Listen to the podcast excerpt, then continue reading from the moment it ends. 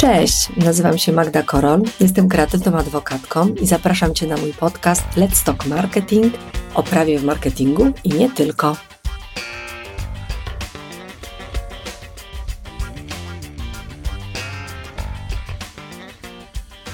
O czym Ci dziś opowiem? Opowiem Ci o pięciu kwestiach prawnych, o które musisz zadbać, zakładając agencję marketingową. Będą to forma prawna, znak towarowy, RODO, szeroko pojęte umowy i usługi komplementarne. Zaczynając od początku, tak chyba najlepiej, od formy prawnej. Jeżeli chodzi o formę prawną, to jak może wiesz albo i nie wiesz, agencję możesz prowadzić w dość dużej swobodzie. Czyli możesz mieć zarówno jednoosobową działalność gospodarczą, jak i spółkę, na przykład spółkę ZO. I Jakie są różnice? W przypadku jednoosobowej działalności gospodarczej musisz pamiętać, że cała odpowiedzialność za wszystkie kontrakty, za, za każdą Twoją aktywność spoczywa na Tobie, jako na osobie fizycznej prowadzącej działalność gospodarczą. Z jednej strony jest to fajna rzecz, bo Ty jesteś sobie sterem żeglarzem i okrętem, z drugiej strony jednak jest to dość kłopotliwe i na pewno obarczające. Tak psychicznie, ale również proceduralnie, no i finalnie za długi wszelkie będziesz odpowiadać na koniec dnia Ty. Dlatego, żeby uciec od tego ciężaru, tej odpowiedzialności, część e, osób zakładających agencję decyduje się na spółkę ZO. E, spółka ZO, jak sama nazwa wskazuje, jest to spółka z ograniczoną odpowiedzialnością, która tę odpowiedzialność nam w pewien sposób zamyka. Natomiast e, decydując się na spółkę i zakładając spółkę, musisz pamiętać o następującej rzeczy. Podpisując umowę spółki, którą ujawniasz w KRS-ie, Wpisujesz tam tak naprawdę ogólne rzeczy, jak będziecie głosować, jak będziecie wybierać zarząd i tego typu historie. Natomiast w żadnym wypadku nie ma tam kwestii dotyczących nie wiem, podziału obowiązków między wspólnikami.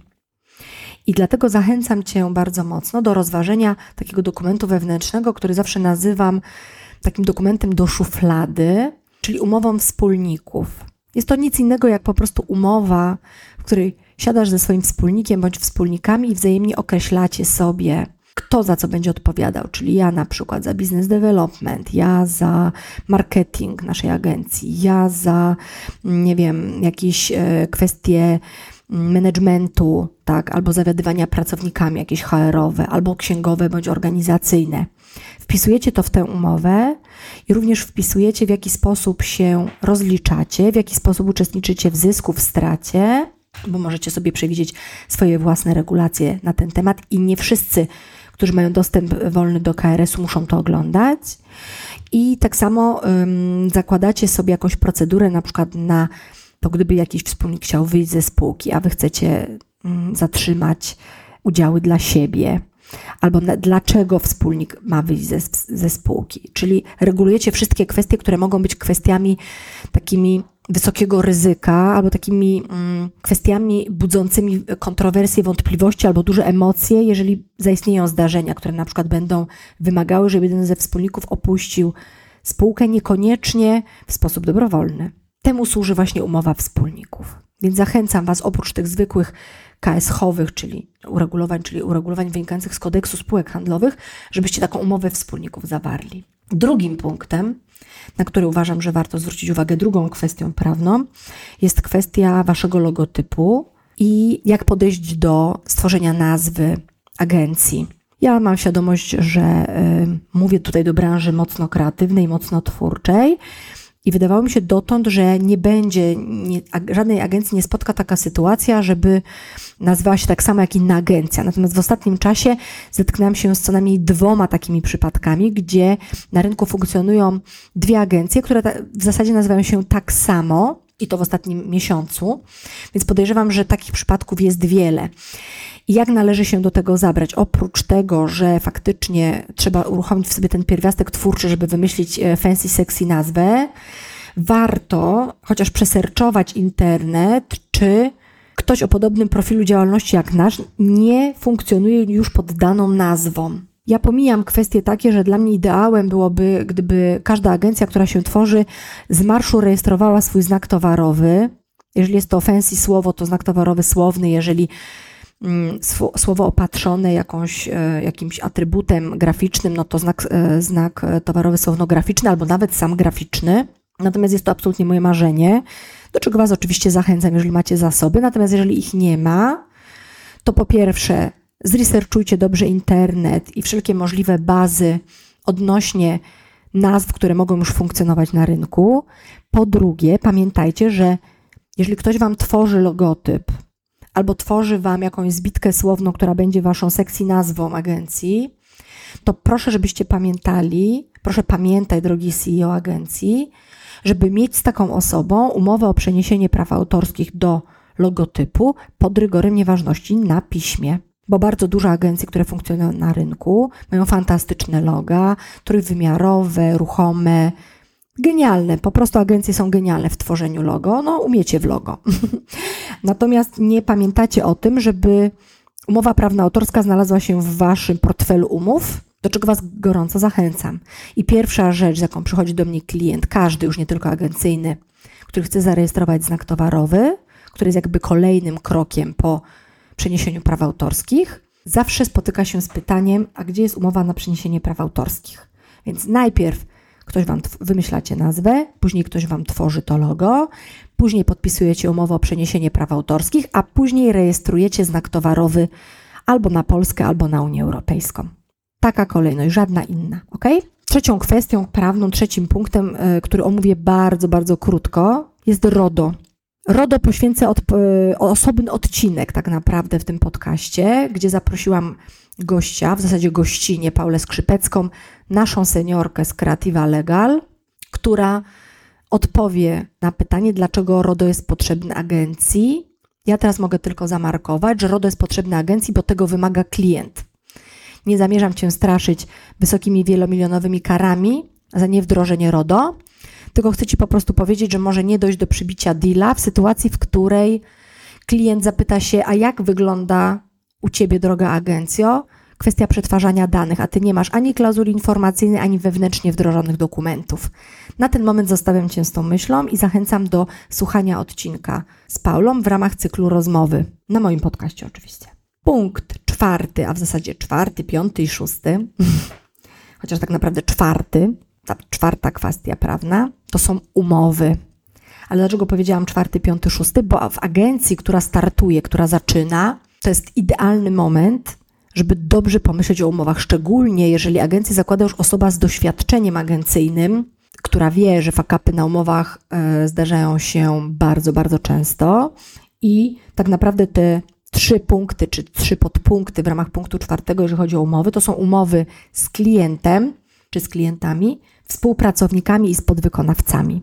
O umowach y, mówiłam już niejednokrotnie w ramach mojego podcastu, natomiast wspomnę tylko o tym, że warto mieć od początku opracowane dobre wzory umów. Dobre wzory umów z dobrymi klauzulami, z, kla z klauzulami kompletnymi, które można wybierać. Mówiłam zawsze, że i zawsze to podkreślam, że umowy są jak puzzle. Wkładasz bądź wyjmujesz to, co potrzebujesz, jakkolwiek to brzmi. I e, zarówno warto mieć dobry template umowy z klientem, dobry template umowy ramowej, dobry template umowy pro, projektowej. Warto mieć umowy, wzory umów ze współpracownikami, czy B2B, czy zlecenia, czy umowy o pracę, czy to już będą wtedy pracownicy. No i szalenie ważna jest kwestia umów z podwykonawcami, za które de facto niejednokrotnie agencja odpowiada przed klientem, za których podwykonawców odpowiada agencja przed klientem. Myślę, że agencje na tyle są samodzielne, że wystarczy w porozumieniu z kancelarią, na przykład taką jak Creativa Legal, stworzyć taki szymel umowy, taki template, na którym agencja będzie się sprawnie poruszać. To jest raz, a dobrze zrobiona robota. Zostawiam Cię z tą myślą, drogi CEO agencji, czy warto zainwestować w dobry template umowy, bo jest to inwestycja na przyszłość, bez wątpienia. I piąty, tak naprawdę punkt, piąta kwestia to są tak zwane usługi komplementarne. Wiadomym jest to, że żyjemy w czasie, gdzie każdy stara się zbudować tą swoją przewagę konkurencyjną. No ale jak ją dobrze budować, kiedy tak naprawdę każda agencja w zasadzie może oferować to samo, i obsługę w obszarze contentu, w obsługę w obszarze tworzenia stron internetowych i w, w obszarze SEO, obsługi digital 360 stopni i tak dalej. I co tutaj zrobić, żeby jednak być krok do przodu przed konkurencją? W mojej ocenie mm, niebagatelne znaczenie mają właśnie usługi komplementarne, czyli w sytuacji, w której tworzysz jako agencja strony internetowe dla swoich klientów, zastanów się, czy nie możesz zaproponować temu klientowi również całej infrastruktury prawnej na taką stronę internetową. Czyli ściągasz z klienta ten ciężar niewątpliwy, którym jest przygotowanie odpowiedniej, prawidłowej regulacji prawnej na stronę internetową. My takie coś robimy, tak współpracujemy z agencjami, że pracujemy i dajemy rozwiązania dla ich klientów. Drugim takim przykładem na pewno jest w przypadku agencji, które zajmują się brandingiem, to jest oferowanie klientowi na etapie projektu badania zdolności rejestrowej wymyślonego projektu, to znaczy, czy taki projekt gdzieś nie funkcjonuje już w internecie bądź w bazach EWIPO, WIPO czy Polskiego Urzędu Patentowego, bo może się potem okazać, że agencja brandingowa wymyśli wspaniałe logo, wymyśli wspaniałą nazwę, która jest powiedzmy jakąś oryginalną zbitką słowną, a może się okazać, że taka nazwa już została zarejestrowana na rzecz innego podmiotu, nie daj Boże konkurencyjnego. Bardzo ciężko jest wówczas klientowi wyperswadować, że on musi się z tą nazwą pożegnać, bo ktoś inny jej już używa. Jeszcze w, tych, w tym obszarze, w którym klient chce się poruszać. I w takim momencie super opcją jest zrobienie badania zdolności rejestrowej, które robi kancelaria, na przykład taka jak moja, która, który ten projekt od razu weryfikuje. Czy można dalej iść i rozwijać ten projekt, tą nazwę, robić całą identyfikację wizualną, czy lepiej trzeba iść w inną stronę, czy warto iść w inną stronę. Więc ja bardzo e, mocno e, zachęcam do pomyślenia, jaką przewagę konkurencyjną w stosunku do innych agencji możesz zbudować ty. Ja dałam Ci dwa przykłady, takie bezpośrednie z tego mojego podwórka, które w mojej ocenie warte są e, rozważenia. A może wymyślisz coś innego i napiszesz do mnie albo zadzwonisz. Będzie mi bardzo miło porozmawiać o tym, jak jeszcze możemy pomóc Twoim klientom, bo to, co jest ważne, to naszymi klientami są nie tylko agencje, ale również klienci agencji. I wszyscy jesteśmy na tym dealu wygrani. Także mm, zostawiam Cię z tymi pięcioma protipami, jak dobrze przygotować się do założenia agencji, o jakie kwestie należy zadbać, zakładając agencję. Zapraszam Cię do przeczytania artykułu który załączę do tego podcastu, który rozwija te kwestie, o których powiedziałam, jak dobrze założyć agencję, dobrze rozumiem poprawnie, żeby ustrzec się przed błędami, szczególnie prawnymi, o których niejednokrotnie nie masz czasu po prostu myśleć. No i oczywiście niezmiennie zachęcam Cię do subskrybowania mojego podcastu, do tego, żebyś śledził na bieżąco kolejne odcinki, śledził, śledziła, przepraszam, na, e, na bieżąco kolejne odcinki. No i oczywiście koniecznie, koniecznie zapisz się na nasz newsletter Let's Talk Marketing, gdzie co dwa tygodnie dzielimy się naprawdę grubo merytoryczną wiedzą i gdzie na pewno będziemy pisać o tym, jak dobrze założyć agencję, Będziemy pisać o poszczególnych punktach, będziemy pisać dużo o umowach, o RODO, o formach prawnych, o logotypach, o znakach towarowych i o usługach komplementarnych. Także będzie mi bardzo miło, jak, jak zostaniesz ze mną. Dziękuję Ci, że słuchałeś, słuchałaś tego, co mam do powiedzenia. I będzie mi już w ogóle bardziej niż miło, jeżeli napiszesz do mnie z informacją, o czym chciałbyś, chciałabyś posłuchać w ramach tego podcastu. Z przyjemnością nagram podcast dedykowany Tobie. Albo na przykład powiedz mi, jakiego gościa czy gości nie miałabym zaprosić do rozmowy. Będzie mi, tak jak już powiedziałam, bardziej niż miło. Także tymczasem pozdrawiam Cię serdecznie i jesteśmy w kontakcie. Cześć!